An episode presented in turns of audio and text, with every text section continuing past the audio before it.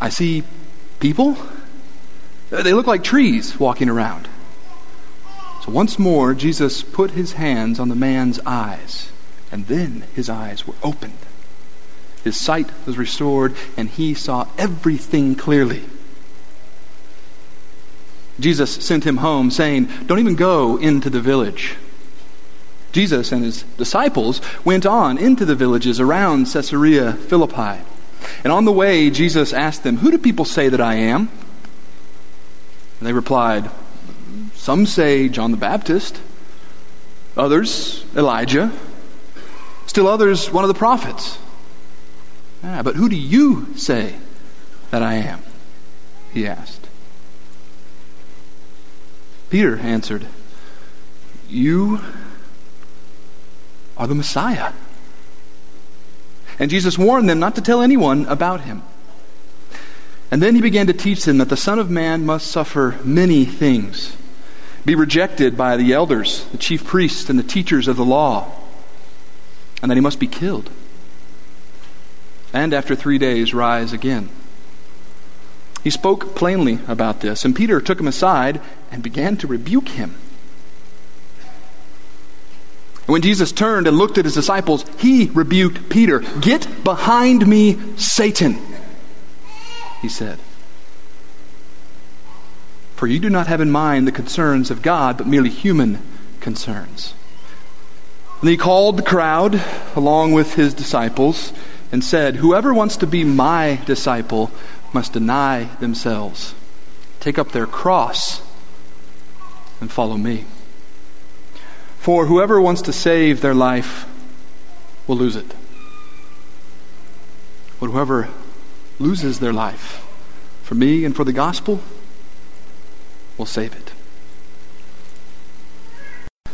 Good morning. It's certainly a blessing to be with you all once again. Uh, and I will say, since this will be the, the, last time they'll have the opportunity to come and worship with you for the foreseeable future anyway, I want to say what a blessing it has been for me to be able to come and be with you uh, just these, these few short times. And I, am very excited for you and excited for Scott to be here as soon as possible. Is it two weeks? Is that, is that remembering correctly? That's exciting news. And I know that uh, he will be blessed uh, in many of the same ways that I have been to come and be a part of, of you. And I'm jealous, of course, of him that he gets to spend even more time with you when he gets here. Um, uh, probably good advice uh, if you're going to, to preach, and maybe especially if you're going to preach to a group of people that you may not know that well, to avoid political issues. But I can't resist this morning. So if I offend you, I'm sorry. It's not what I intend to do.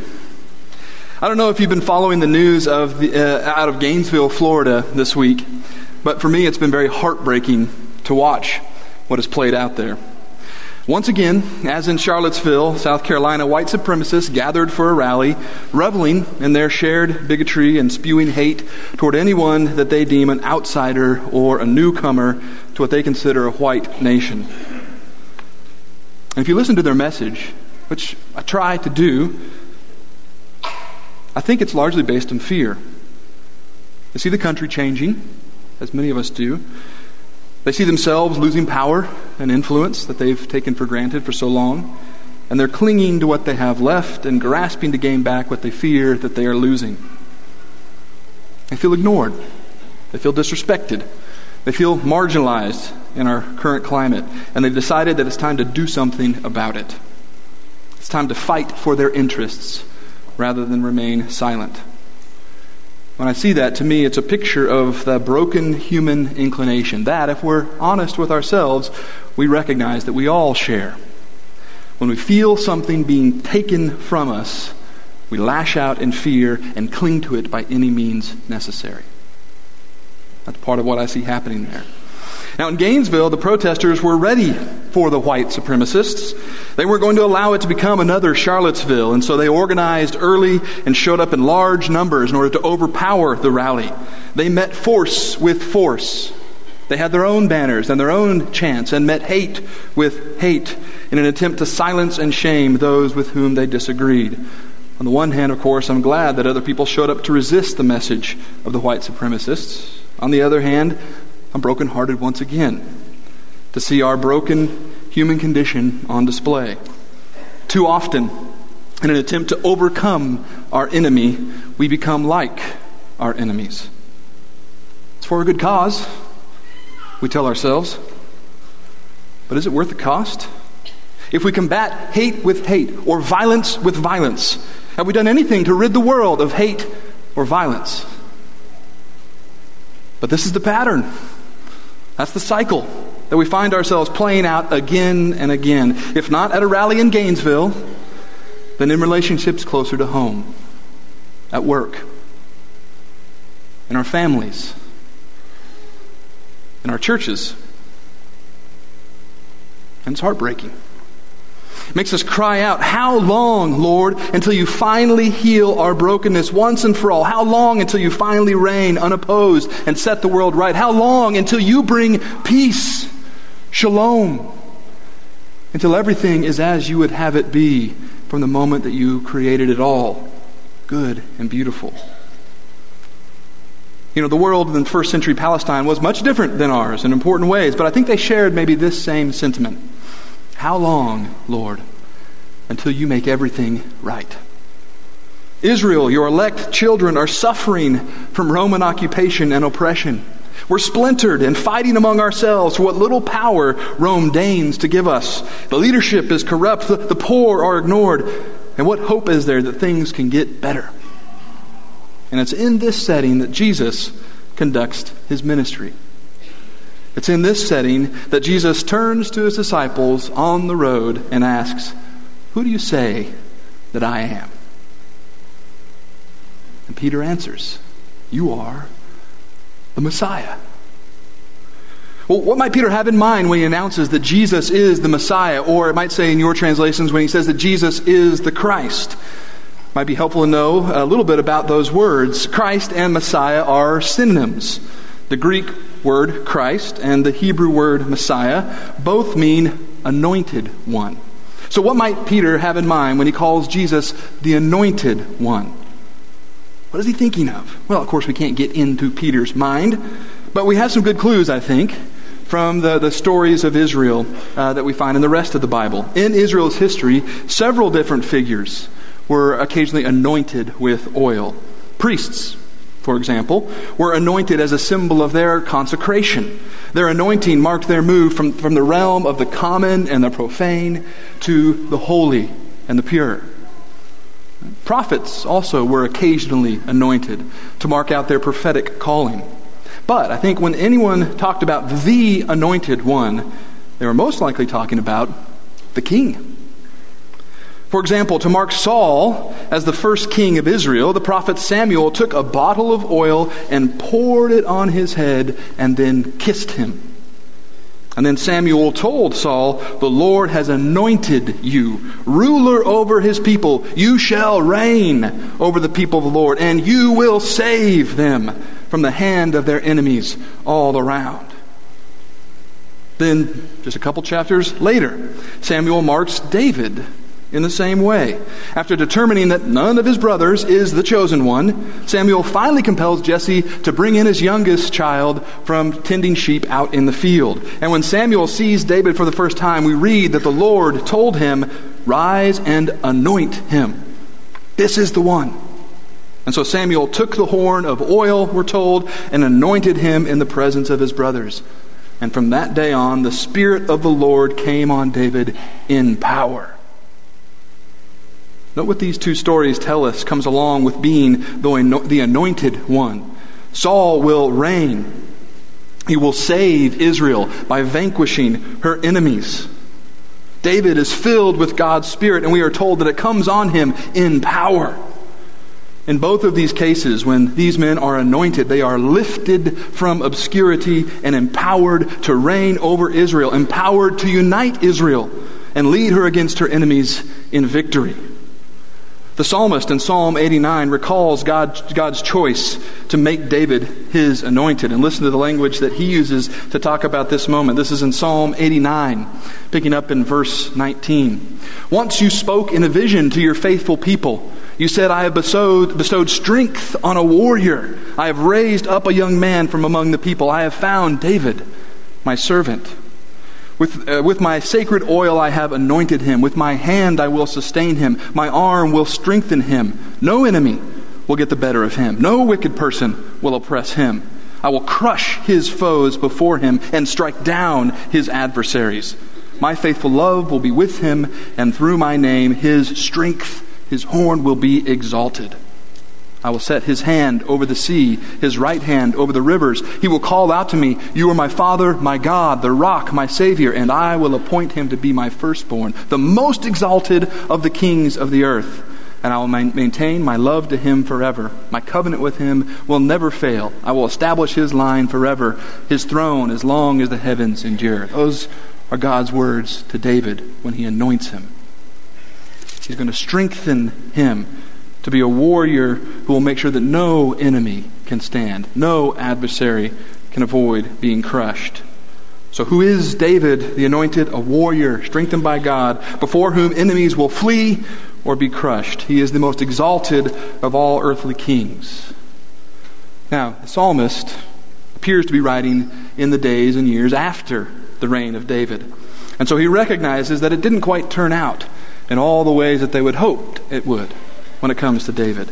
And so as he continues to read, we see that, that David didn't quite live up to what God, uh, what God uh, promised that he would do through him. If we pick up in verse 38 and read from there, but you, now the psalmist is speaking to God, you have rejected, you have spurned, you have been very angry with your anointed one.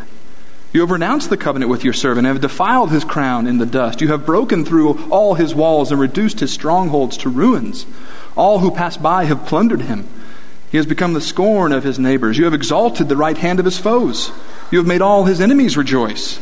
Indeed, you have turned back the edge of his sword and have not supported him in battle. You have put an end to his splendor and cast his throne to the ground.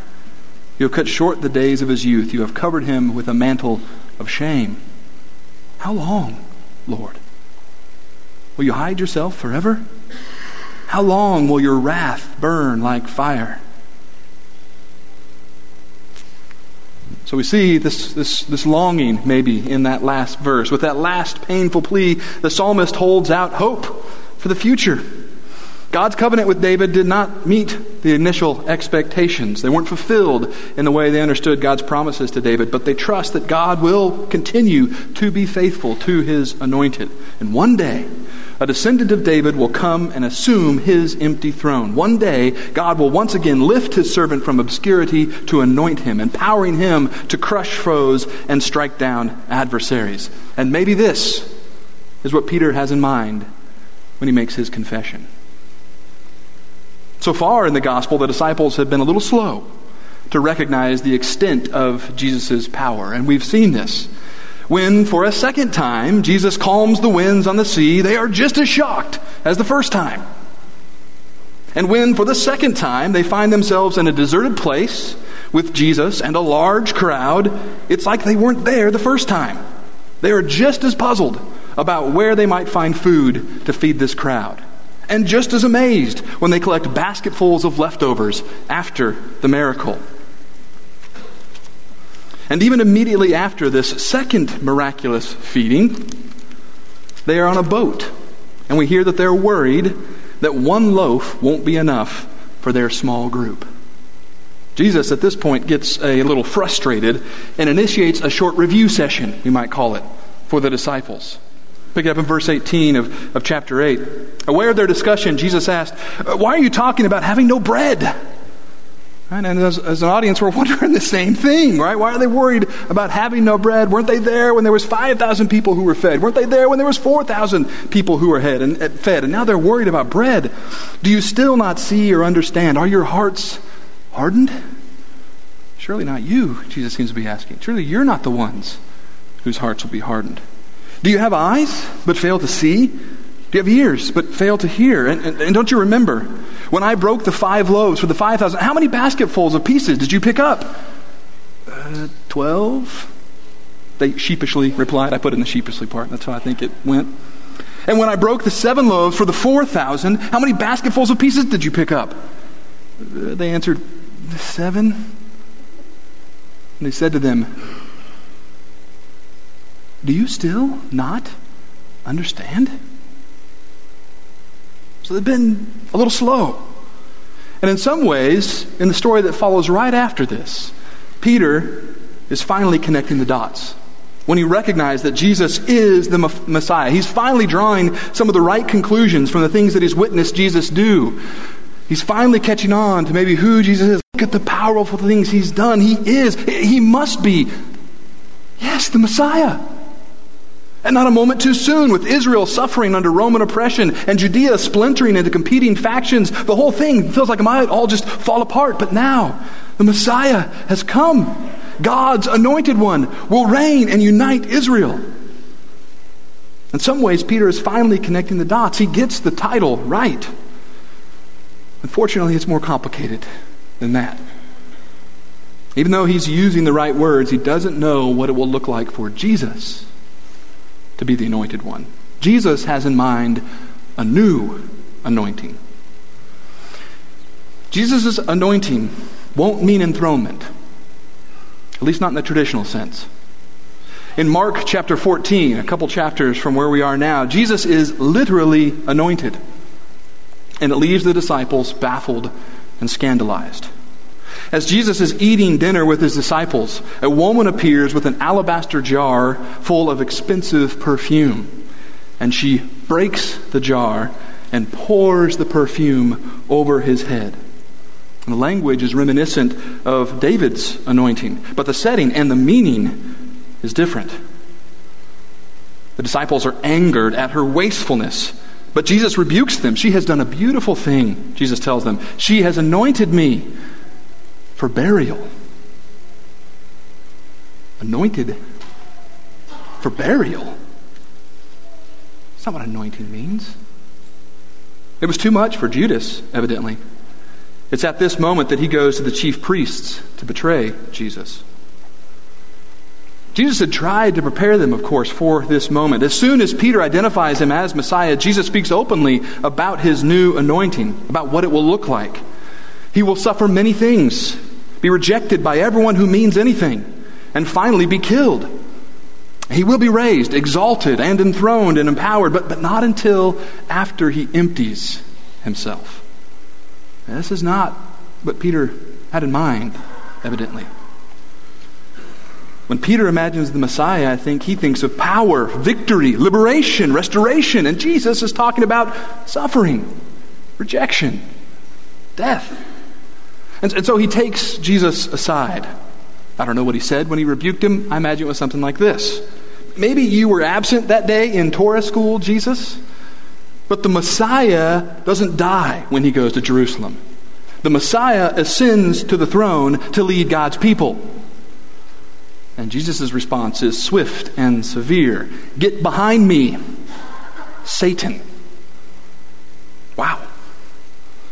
Pretty strong language. I mean, I know Peter and the disciples are a little bit dim, but devilish?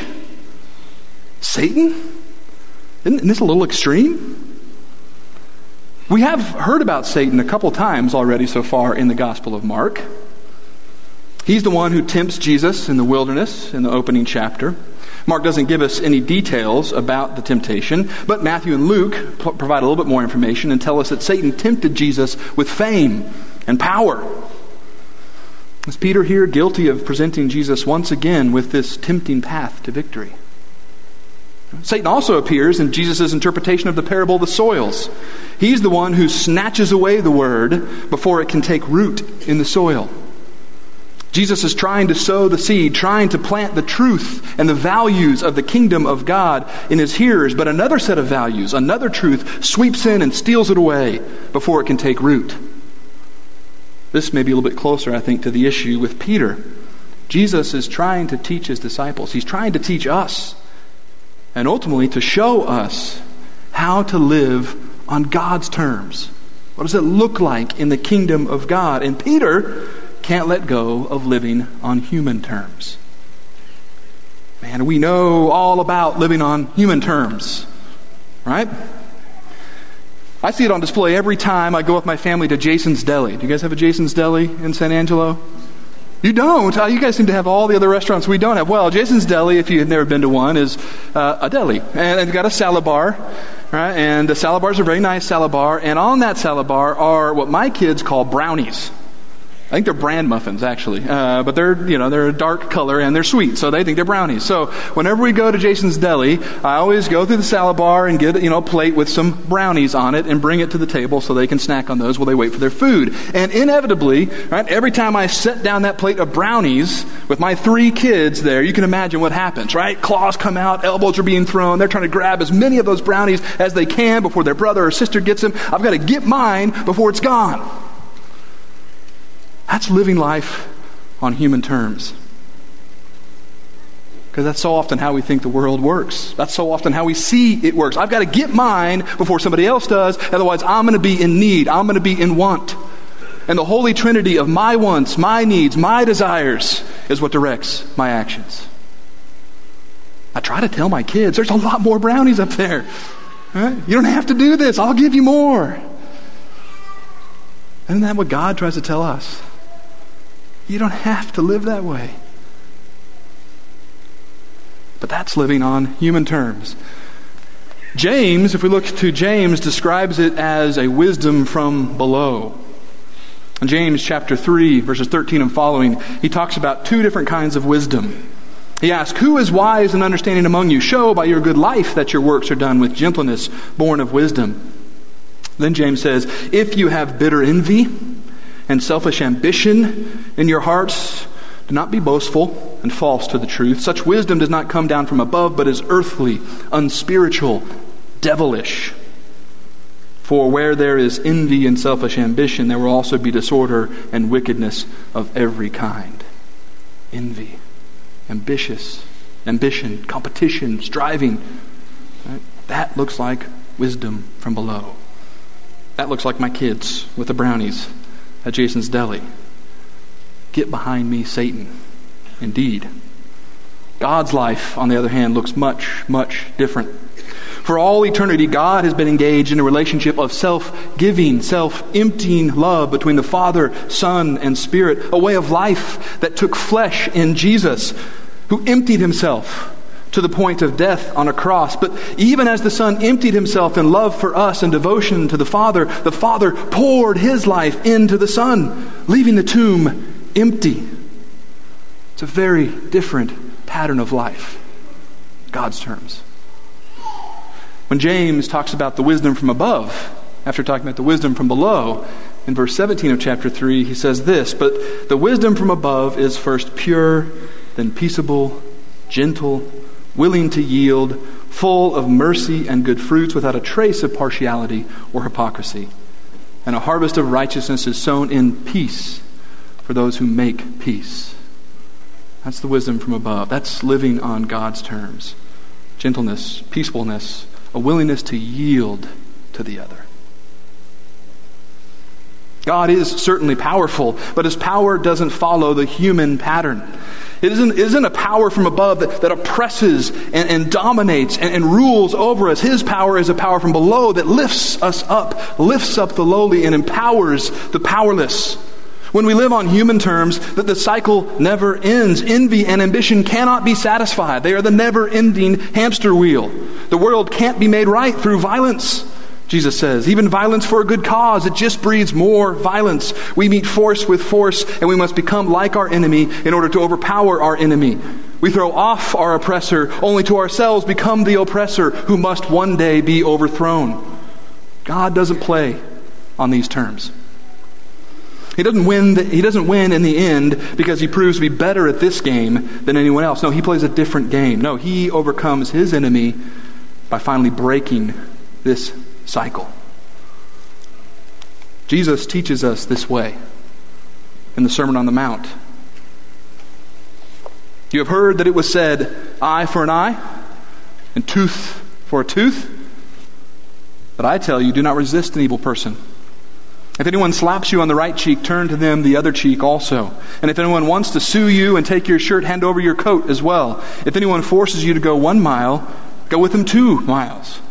Give to the one who asks you, and do not turn away from those who want to borrow from you.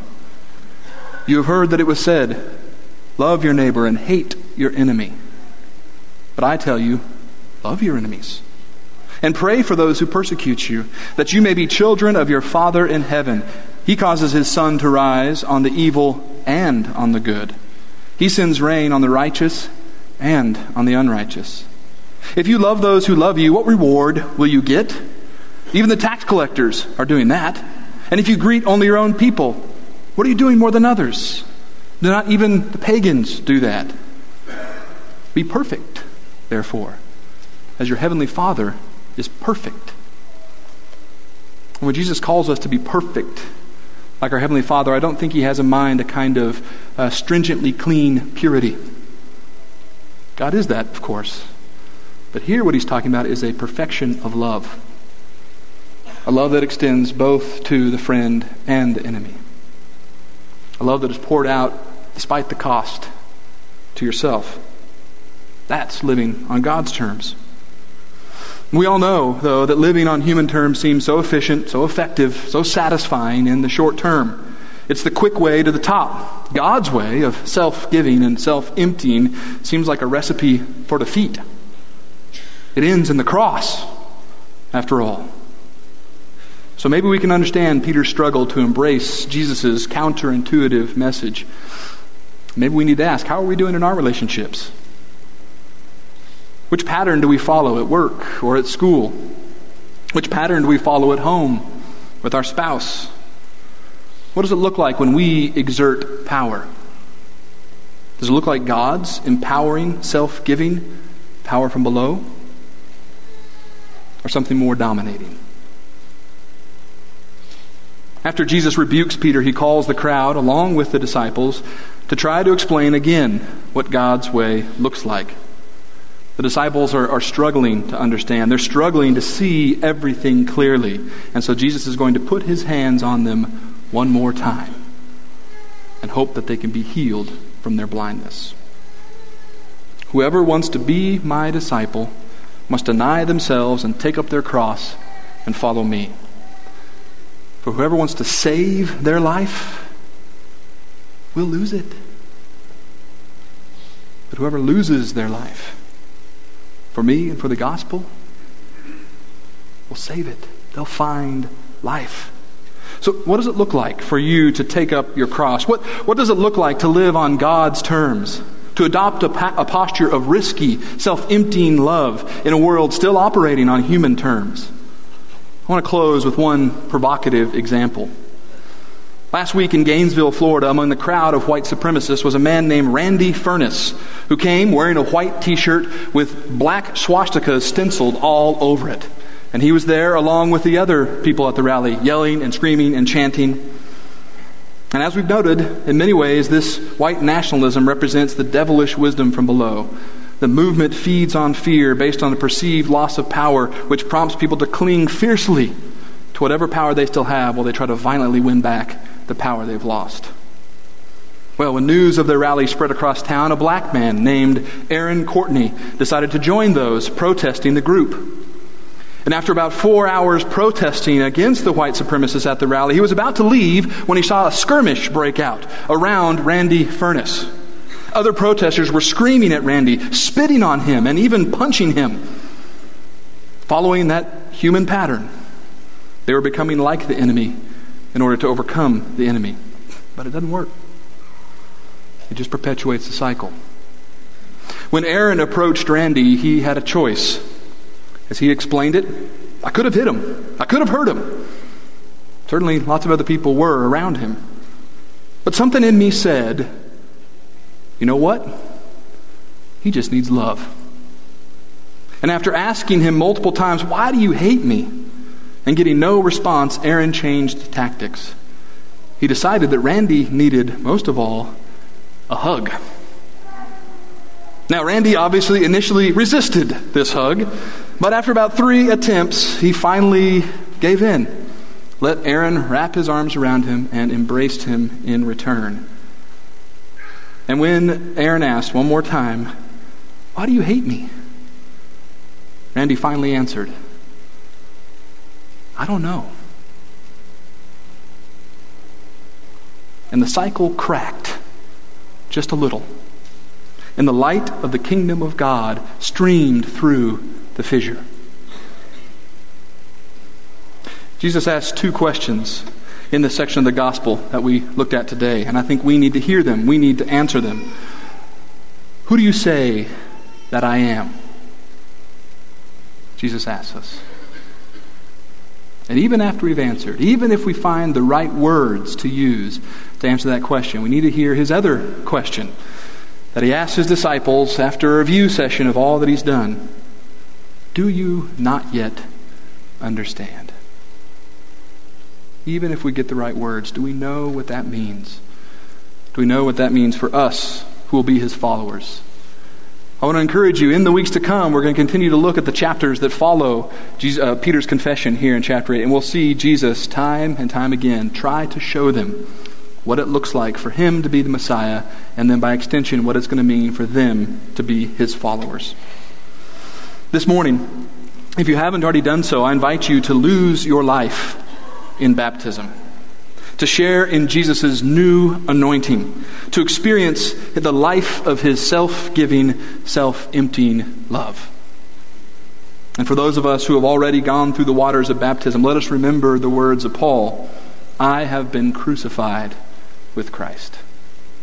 And I no longer live, but Christ lives in me.